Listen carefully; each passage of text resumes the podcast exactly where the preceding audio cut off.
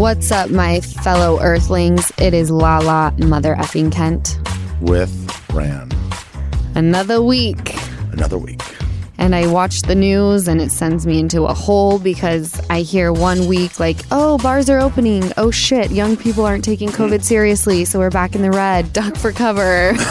Well, it, what's what's crazy is, I mean, you just knew eventually that the congregating of mass amounts of people at bars and in beaches, eventually with no distancing, was going to create a problem. Now, Florida had a spike, a single day spike, I think, and I know you don't like numbers law, but I think. I think it was like Tim. How much? Eight thousand. It was. It was crazy single day. Not good. Not Whatever good. it was. Not was good. It wasn't good. So now our governor has shut down all bars, and our mayor shut down, or mayor and governor shut down all bars in Los Angeles again. And here's the thing, and I'm going to be really transparent here. I really don't give a shit about the bars. what I give a shit is that I feel bad for the business owners of these bars. Like that's what breaks my heart. It's not that I care that we can't go to a bar and have a drink because you know what? I could sit in my house and have a cocktail.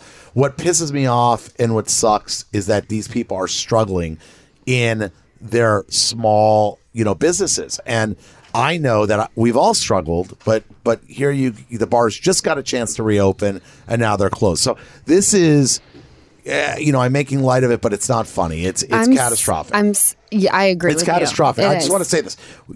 I have a couple friends that own small business bars, like very, very uh, in different parts of the country, and they were just figuring out how to open and pay the bills just with the limited seating they could have, and now some of them are getting shut down again. So I, I just don't know. I know it only ends when there's a vaccine. I know it only ends when we when we bend the curve completely, but I just my heart bleeds for these small business owners because I just don't know how they're going to survive. Hopefully, they get more loans. You know. Well, I- well, clearly, like, I the agree Lakers don't take the loans from the small businesses like Right. like I I qualified for this, and I I'm a complete dud when it comes to all of this. So it's like I'm it's like I read you know a pandemic and what happens to the economy for dummies. That's where I'm coming from. But I qualified for that. that Like no, it's what I should write. Um, I qualified Oh, for you're that. like write the book, no, shut up. Can I please get a thought out for five Tim? seconds? Was your did your wife talk to you this way? Don't ask him that. No comment. All right. I qualified for the $30,000, all right, that you get to pay employees. I'm my employee. So I had my conscience set in and I was like, okay, let's just say they only have 30 grand left to give to someone who needs to pay their employees. And I choose to take it to pay myself.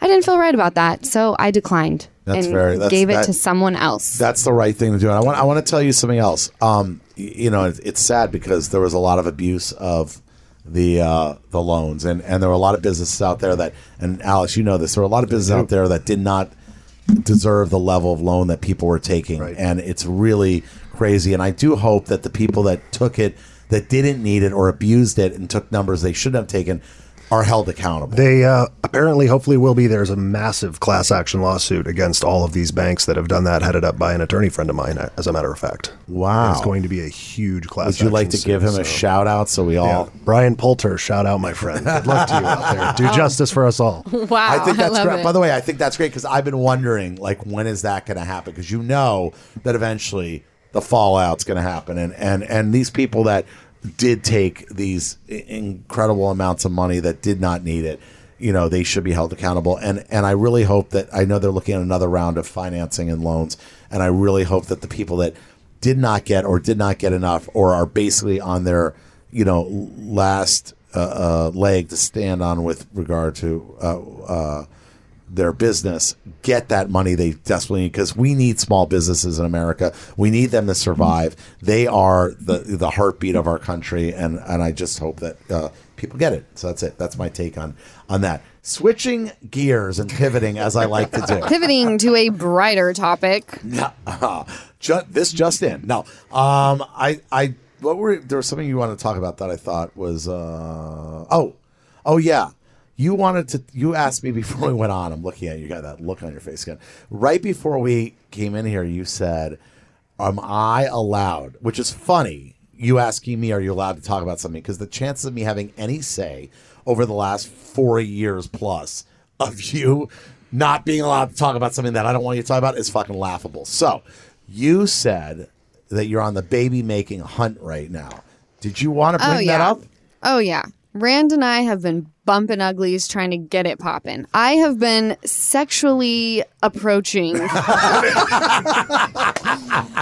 Um, Let me wait. Let me break down what approaching means from you. This is this is approaching. I'm at the office, and at four o'clock, I get a text from Lala, and it's like, "Get home. We are having sex tonight. You are giving me a baby."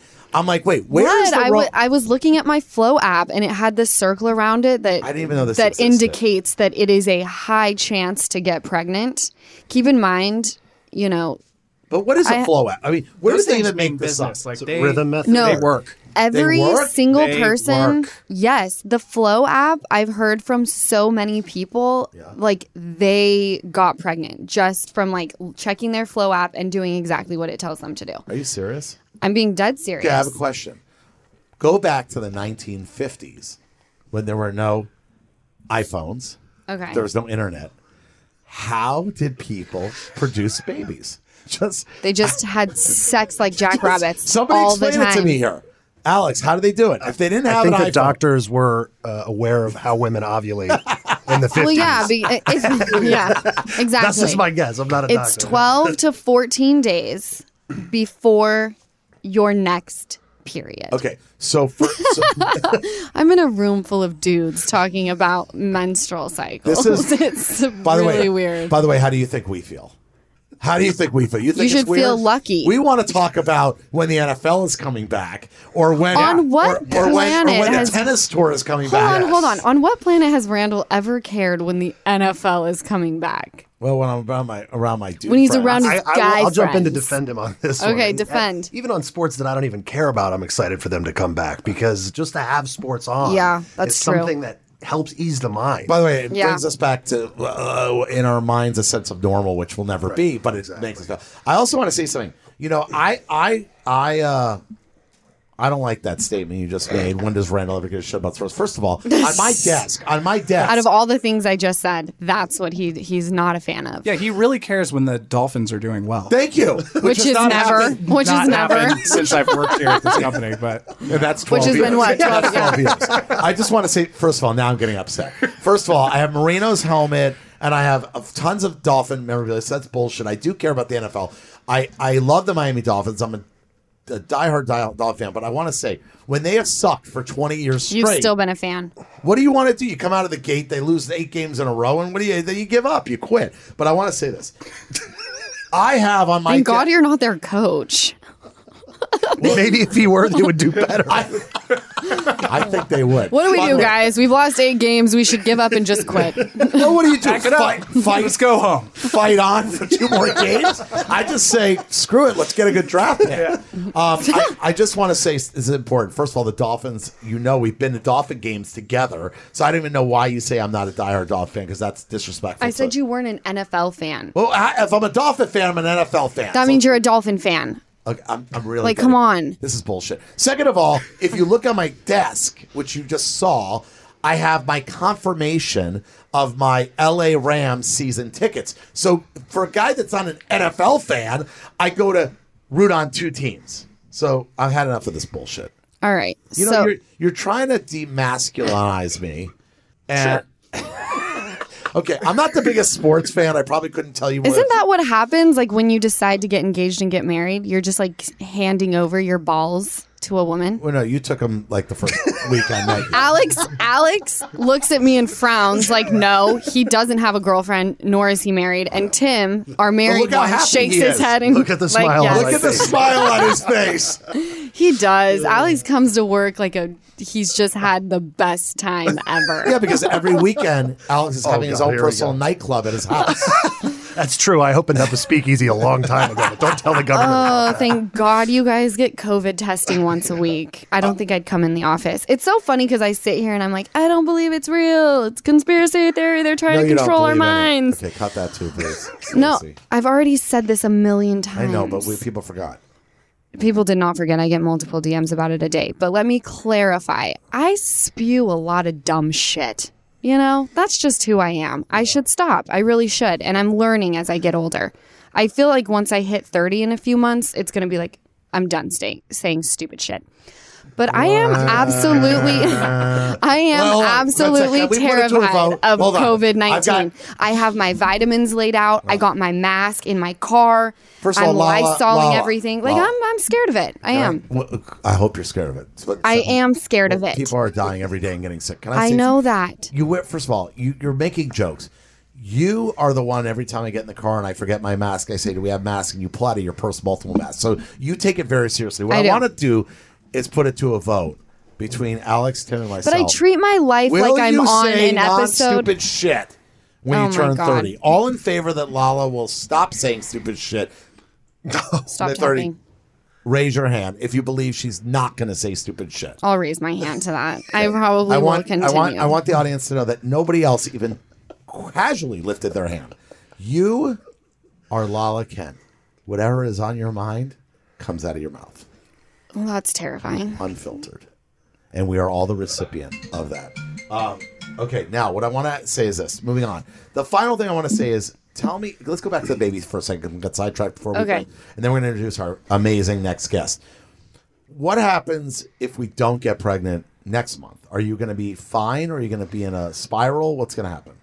No, because my gyno told me she was like, all actuality, it takes people like a year to get pregnant. After a Oh, year, you'll like fine. we start getting concerned. She was like, if after six months you're having difficulty, then like come in and we'll check you both out. For me, it may be difficult. I mean, as you know, more and more women are having trouble getting pregnant, and it's act- it's very sad. I hope that that is not the case for me. Mm-hmm. But if it is, we'll deal with th- that when it Well, comes. that's what I, but that's what I'm saying. No matter know? what, we're going to deal with whatever we we get handed to us, which we always have.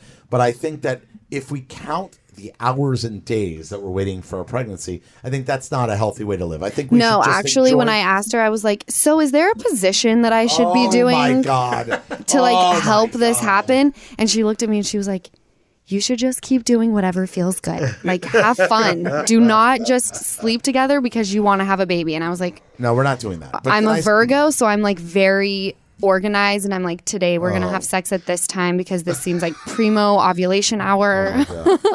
and this is what I get to go home to, everybody. Um, babe, first of all, You're welcome.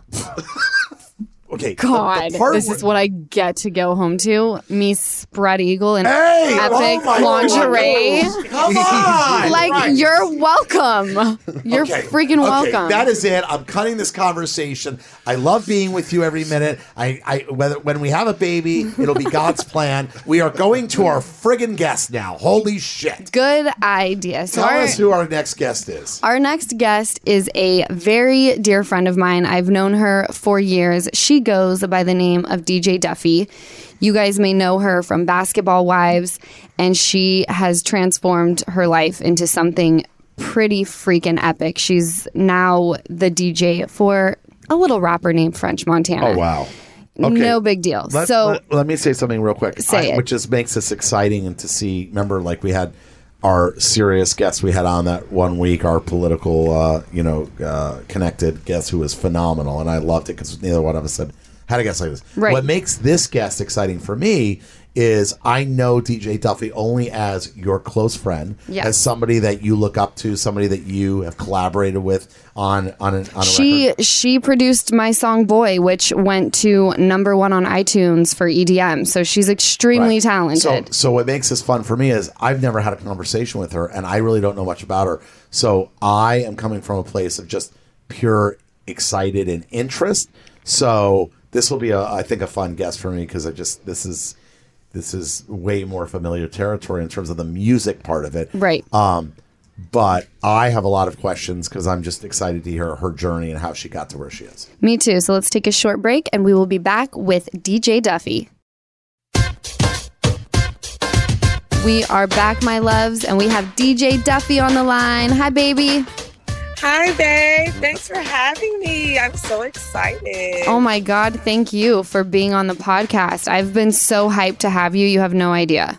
You know anything involving Lala, I'm there. You're the best. So, See, we have that in common, Duffey. oh, that's damn. Now I feel all good. I'm blushing.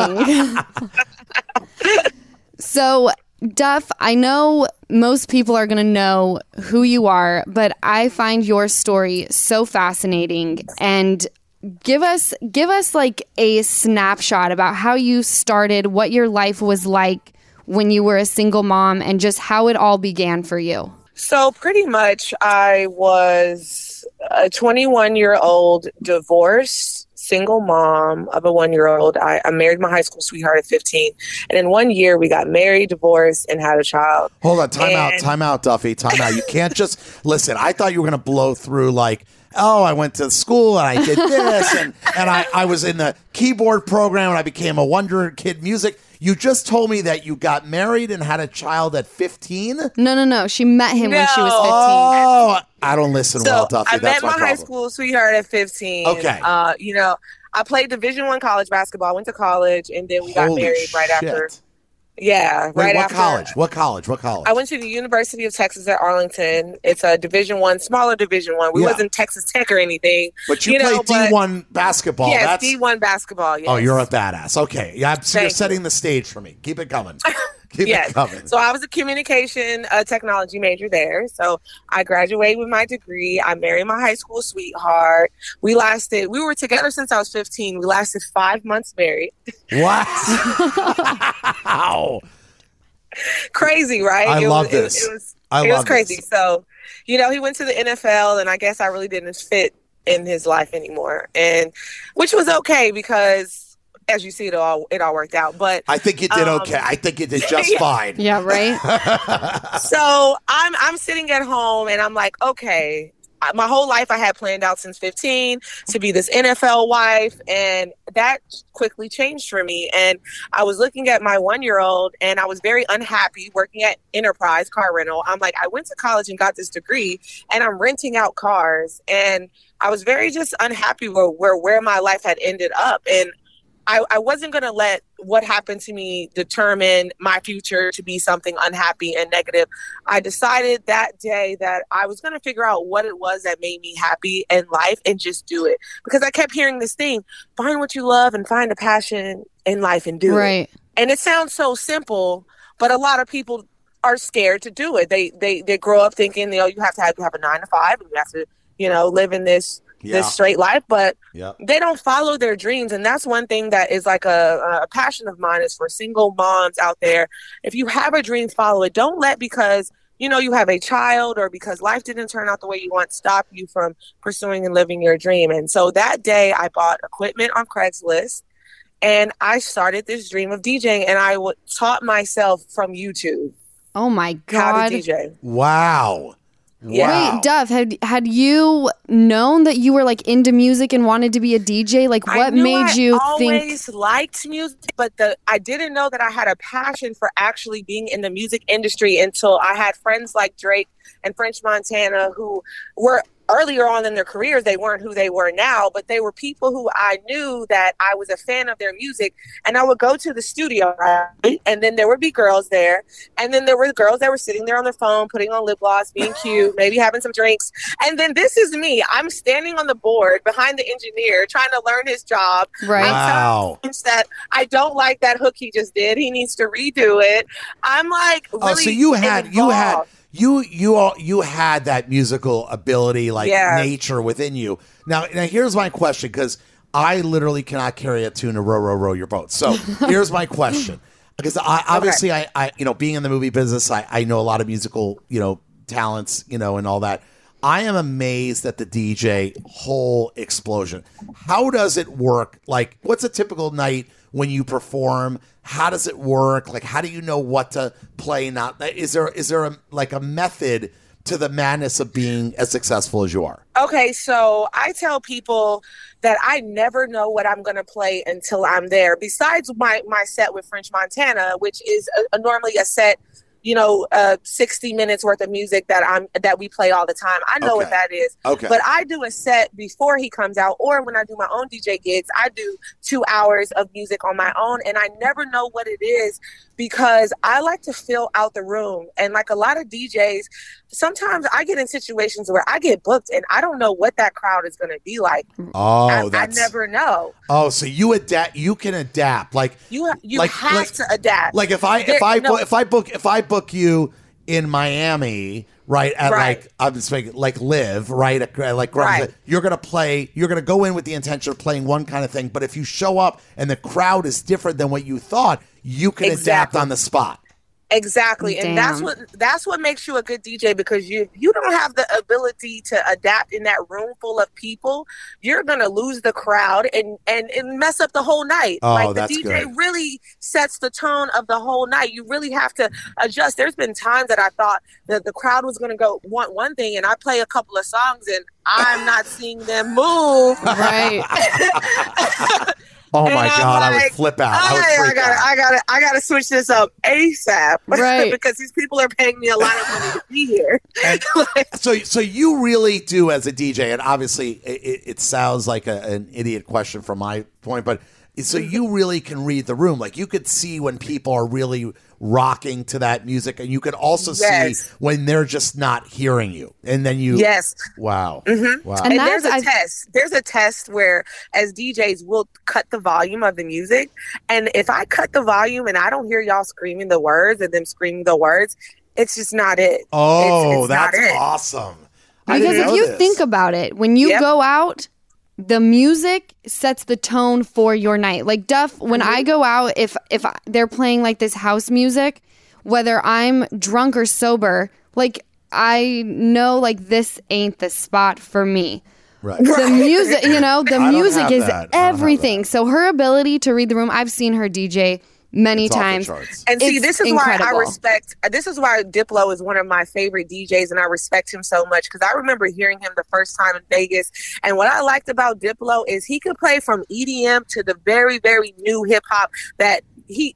I wouldn't even think a DJ like him would know. And he would blend these music. He would blend pop with reggae, with the new electronic and hip hop. All in one set, and he does it seamlessly.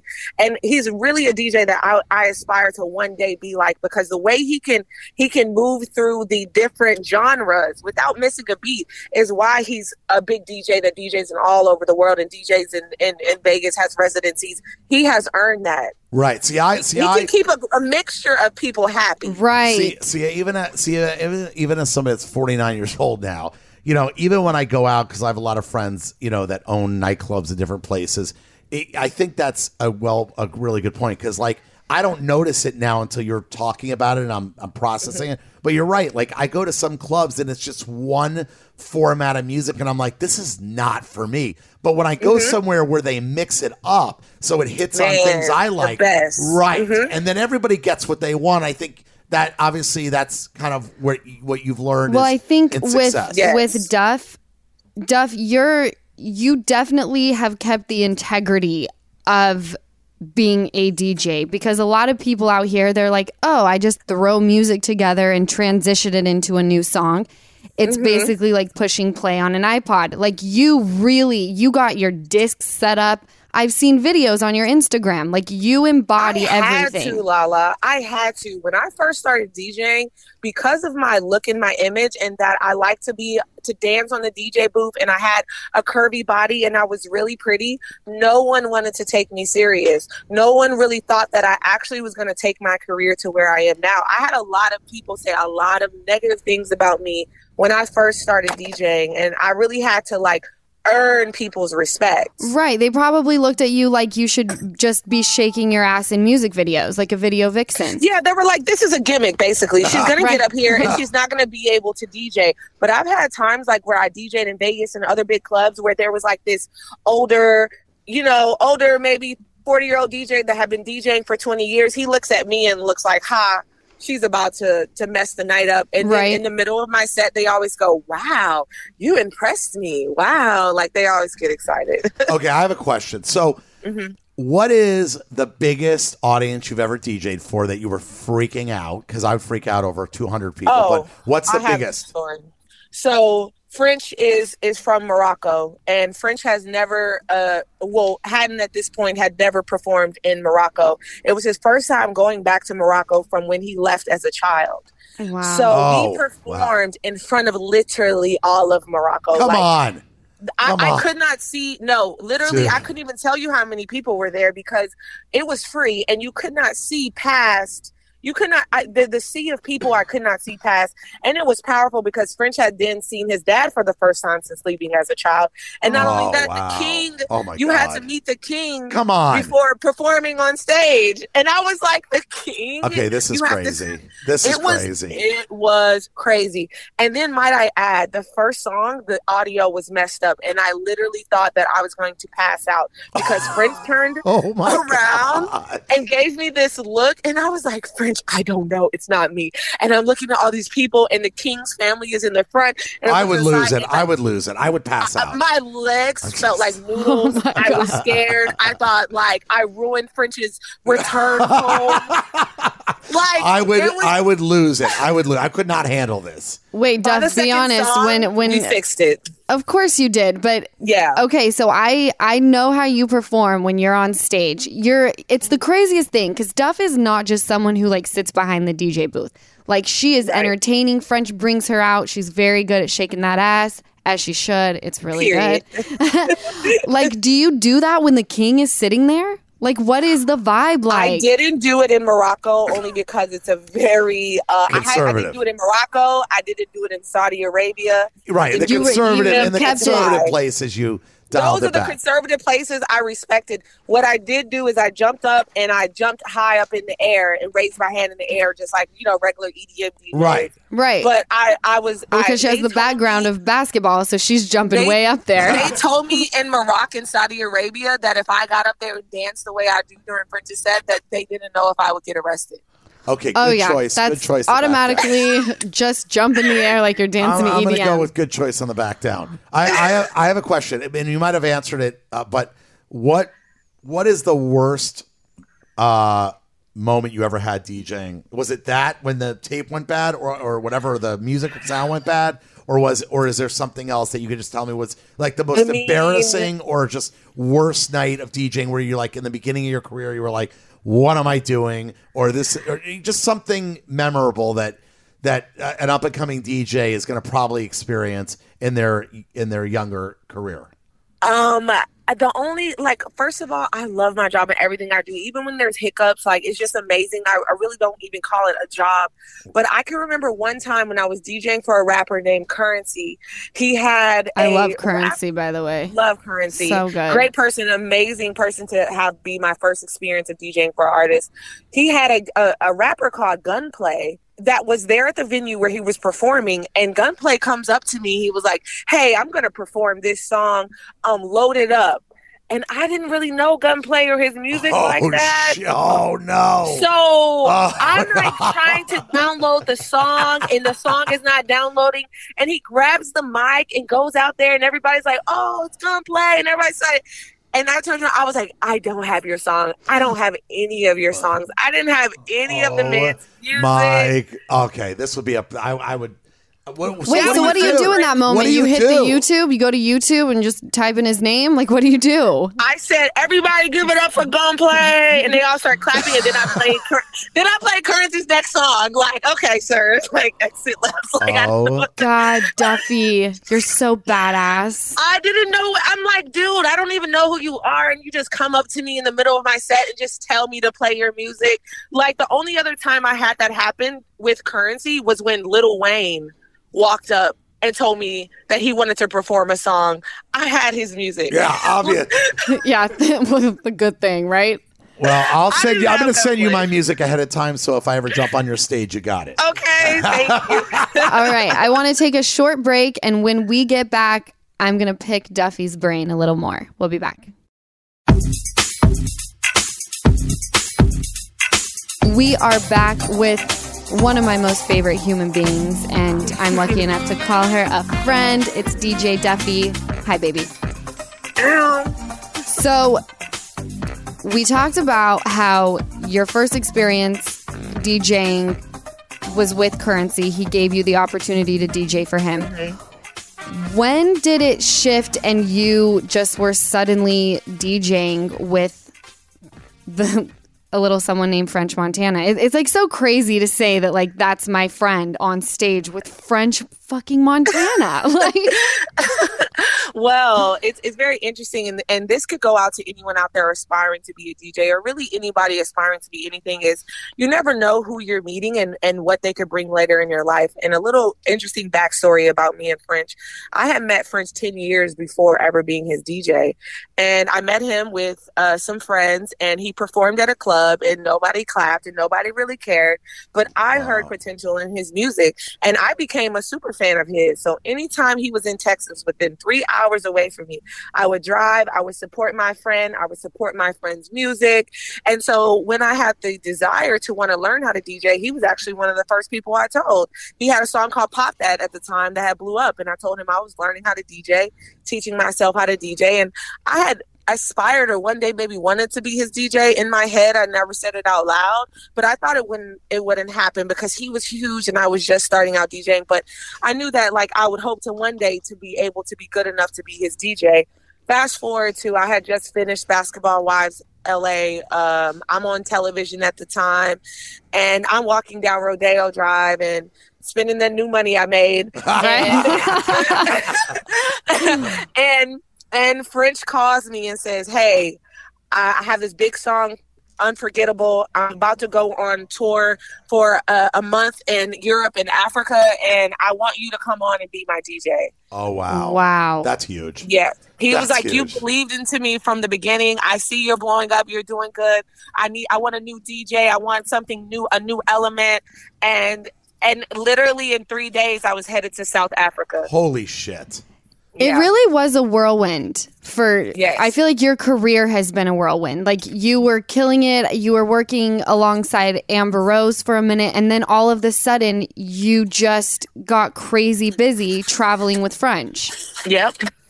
And you you had known him 10 years prior. I feel like there's a lot of artists like the Drakes and French Montanas that you knew before their oh yeah, careers. I knew I knew Drake before his first album.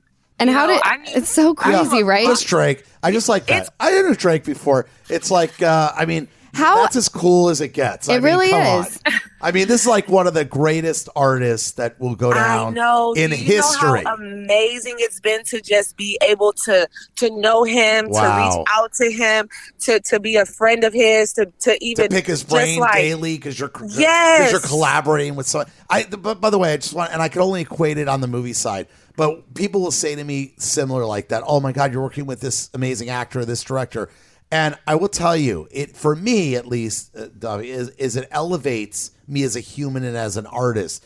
I, how is it for you when you work with somebody that you know you look up to or you respect so much on this level?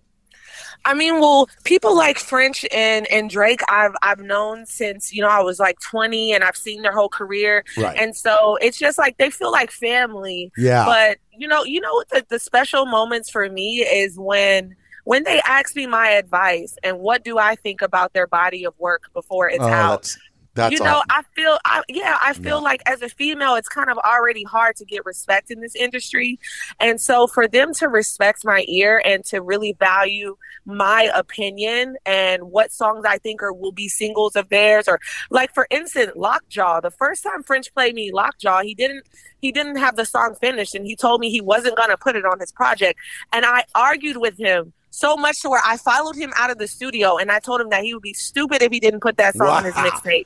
Wow. And Okay. it was the only song to chart on his whole mixtape. It was the only song to chart. sh- Yeah, you're cool as fuck. I don't know. When I, I have that in common with with Uh. French Montana. My my song "Boy" was the only one to chart that Duff had a heavy Yeah. hand in.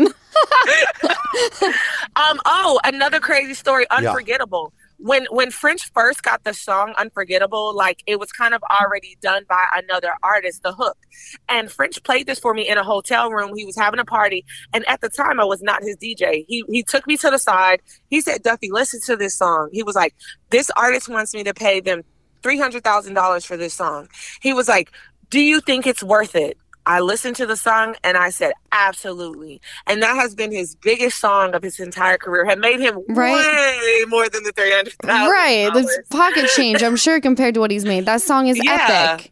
Yes. Yes. So, Dove, how do you, being someone who, you know, is on the road a lot of the time, how do you juggle being a mama and your career? Because a lot of women, they they don't think that they can do both, and I feel like you're the living proof that you can. Yes, hell yes, you can. For any women out there listening, that if you think because you know you're a mom that you're not capable, I say you're you're capable because you are a mom. There's some of the mm. strongest women in the world are mothers. You can literally do anything. If you can bring a life into this world, then you can juggle a career. you know, I agree with that. I agree with that, too. What what you women have to go through to carry a child for ten months and then deliver the child and then Yes. raise the child and be a mother. Yes. You know Don't what? you only can carry a baby for nine? 10, 10 total with a. Yeah, nine months. Oh, I thought it was ten. Isn't it ten total? I thought it's ten total. Like between the time of conceiving and from birth? the time. Yeah, Okay. from the from the act of getting pregnant, I think it's 10 Okay, all right. I know it's nine months. We always say nine months, but I think the actual time is ten. But we're not going to get into that right now because we're we're we're praising we're praising mothers right. who have to have Hey, careers. whether it's nine or ten months, it's hard. Let me tell you, I'm Right? not going to argue with any woman on this on this on this podcast right now because I'm definitely going to lose. So, uh, but uh, I agree with you, Duffey. That that that uh, if you you know any woman that that any woman period, but any woman that's a mother, uh, you know it- what you have to go through as Yeah, a and- mother. A- yeah, a and as a yeah, yeah. yeah, as a student athlete, I had to always juggle. I had to juggle my school Oh, with yeah. my basketball and then with my with my personal life. I've had to always juggle. And so, you know, women out there, you can do anything, you can be anything. And when it comes to like with my son, it's like I go, I go to work, I travel. Most of the time I'm, you know, working on the weekends. During the weekday, I'm taking him to school, I'm taking him to practice, I'm picking him up from school. We're spending quality time together. But really what I'm doing is showing my son that his mom did something great. I'm just being a great example of I had a dream and I did it and I did it big. And I you love can do that. whatever you want to do big. I love Wow. that.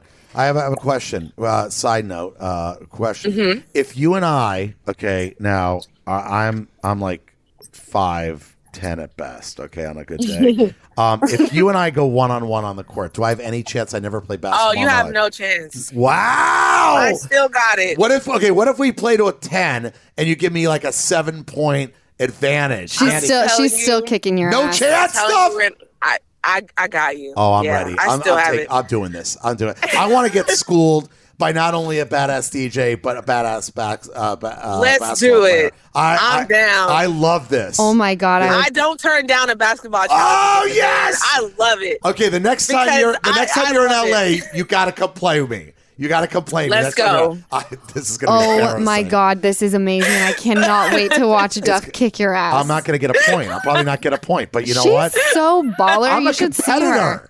You you wouldn't root for me. Oh, anyway, you though. think you're a competitor? Oh, Yeah, no. Alex, Duff comes from a a- chance? I my mom when I was in middle school used to like put me in the hospital from playing her one on one. Holy shit! No, I'm- Duff That's comes from a line of athletes, dude. Her mom played We basketball. Are, Her brothers everybody are in athletes. My family has played collegiate level. Holy sports. shit! I want to tell you something though. Be nervous, stuff, because I am a high level pickleball player now, and I am coming for you. I'm sorry, Randall. I'm so confident in myself. I feel like I can beat any man at any sport at any time. Yes, oh. Duffey. Okay, now I'm gonna go hide. Fuck this. I'm rescinding my challenge. I am not playing you. I've decided there's no chance because you are owning this way too much. No, dude. She's Okay, so I. I have, I have, I because I'm running out of time. I have some. I, I, rumor has it that you are now transitioning of juggling both being a high level DJ but also managing artists. Tell me what that's Yes. like running the business part for other people, not just you know your own career. And Yeah, and so right now right now I've been managing artists for about a year now and I and I'm still in the learning process. I'm learning about contracts. I'm learning about like what it really takes to be an artist. I'm really trying to figure out what makes artists pop. You know what I'm saying? What are those formulas that are making artists stand out? And so I have uh I just got out of the studio with a 14-year-old kid from Fort Worth, Texas that has so much potential and he's so good that I I might have already landed him a deal before his first mixtape has even come out. Wow. And Wow. yeah, Wow. and so this whole process of using all of these connections that I've made over the last, you know, 10 years from just being a fan of music to then becoming a DJ, now I get to use all of these artists and all of these A&Rs and all of these producers. I get to use them to help out kids from from my city and my community that would never have the ability to to meet these people, never have the ability to to start this career. Like this kid, this kid from from Fort Worth, he didn't even know how to upload his music. He he's just been putting songs on iTunes and something as simple as Wow. teaching him how to to distribute his own music. He didn't know, you know. Oh, and that's- so that's I'm getting- amazing. yeah, That's amazing. joy out of just helping them, you know, learn. but you're giving you're, but you're also taking people that might never get that opportunity because you're That's- so dialed the- in those You're- are the people that I'm looking for. I'm looking for people with real talent who who come from areas that would have never made it. They don't have the finances to get real videos. They Right. don't have the ability to to. They might not even have a computer to go upload their music. Wha- Like I'm looking for those people who really really need my help. And and here's the crazy thing. It's I mean not crazy, but it's like they you find somebody who has no access and doesn't believe or doesn't have the faith Mm-hmm. in themselves. They meet you, and all of a sudden they have Drake listening to their stuff. They have this Right. person. Exactly. So Unlimited I- access. So I think you're a better candidate any day of the week. Being a manager and a producer of these people, you know, of, of these people of, of different people that don't have the resources, you're going to get them out there and you're going to really believe in them and put your heart and soul into it like you did for yourself. And I think these people are lucky to have somebody yeah, like you. Yeah, dude. Duffey's a dream Aw, maker, and she you. she instills Seriously. confidence in people that otherwise really wouldn't have it. Right, which is amazing. Yes. Which Right. is what which is in, in the world that we're living in today. I, I, I think we need more of this and I think that more people are gonna get to shine in the world, you know, when people like you, Duffey, give them uh, a Thank break. you. So that's pretty that's Thank pretty you so neat. much. Duff. I'm so grateful that you came on the podcast today. Shared, Thanks for having me. dude. awesome. Always, I miss you she's the so best. much. We have to see each other next time I come to LA. I would love it. I And would I- love that so much. Or or that I'll have really Rand beautiful. ship me out to Texas. No, no, no. There's no shipping shit. I'm gonna, Duffey's going to come out here and we're going to play basketball. And then I'm going to come back on the podcast. Randall, I really don't want to ruin our new friendship. Ah! Dude, I can't wait. She's good at talking I- shit. the fan, the, the, the fan, well, Lala's fans, because Duffey and your fans, I only have three. So between you two, you're. oh no, I'm Yeah. sure you have more. No, but anyway, it- it- Lala has made you pretty popular out here. Oh God, I'm going. I'm going back. I'm Oh, going back lucky into my hole. I'm going back into my hole. Uh, anyway, but Duffey, when you come out, I can't wait to meet you like face to face. We'll, we'll we'll get together. Yes. And thanks for For for being on here with us because I, I learned a lot today. me. Of course, I love you so much, babe. I love you too, babe. All right, we'll talk soon. Bye, Duff. All right, bye. Well, I got to tell you something, Law. Uh, I've never spoken to Duffey, and now I cannot wait to meet her uh, and get together because she is so cool and so inspiring. And honestly, uh, what a story! I mean, honestly, Dude, she's the best. Yeah. She's just one of those people when you talk to her, you can't help but feel inspired. I could've and, stayed- and there's no reason for you to be a lazy fuck. There's absolutely like if she makes you be like, I should probably work a lot harder. Well, I you mean, know? the fact that first of all, the fact that she's been you know, played D one basketball and then and then uh, you know uh, was a young mother and went on to produce this incredible career and life for herself and is now inspiring other people. That is uh, just a compl- I compliment. Uh, I don't even know what the right word. I commend, compliment. I just think that's awesome, and I love to inspire, and I think that we need more of that in this world today. Um, so Duffey, I am excited to uh, face you one on one on the basketball court. I am afraid now. I wasn't afraid at first, but I am petrified. But I'm going to take uh, take my loss like a gentleman and come back on this podcast and share with my fans. Uh, Randall is such a rookie with this.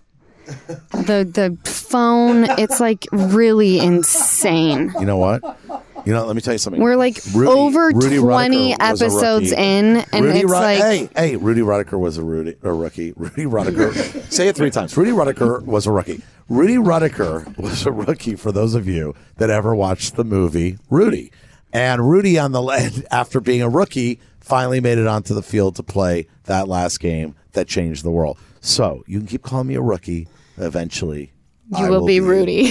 Eventually, I will be the Rudy of the veteran player in this podcast. All right. We love you guys so much. Please slay the rest of the week, and we will catch you next Wednesday. Welcome to Talkville, the ultimate Smallville rewatch podcast. Guest star Sarah Carter as Alicia Baker, although I didn't really work with her a lot. But Tom did, and they had some real big smoochy scenes. Yeah. Can we talk about that? Could there be any more sex? What was a three page makeout scene that just kept going? Good Lord, we get it. They have chemistry. Jump in now or catch up on any of the past seasons of Talkville on YouTube or wherever you listen.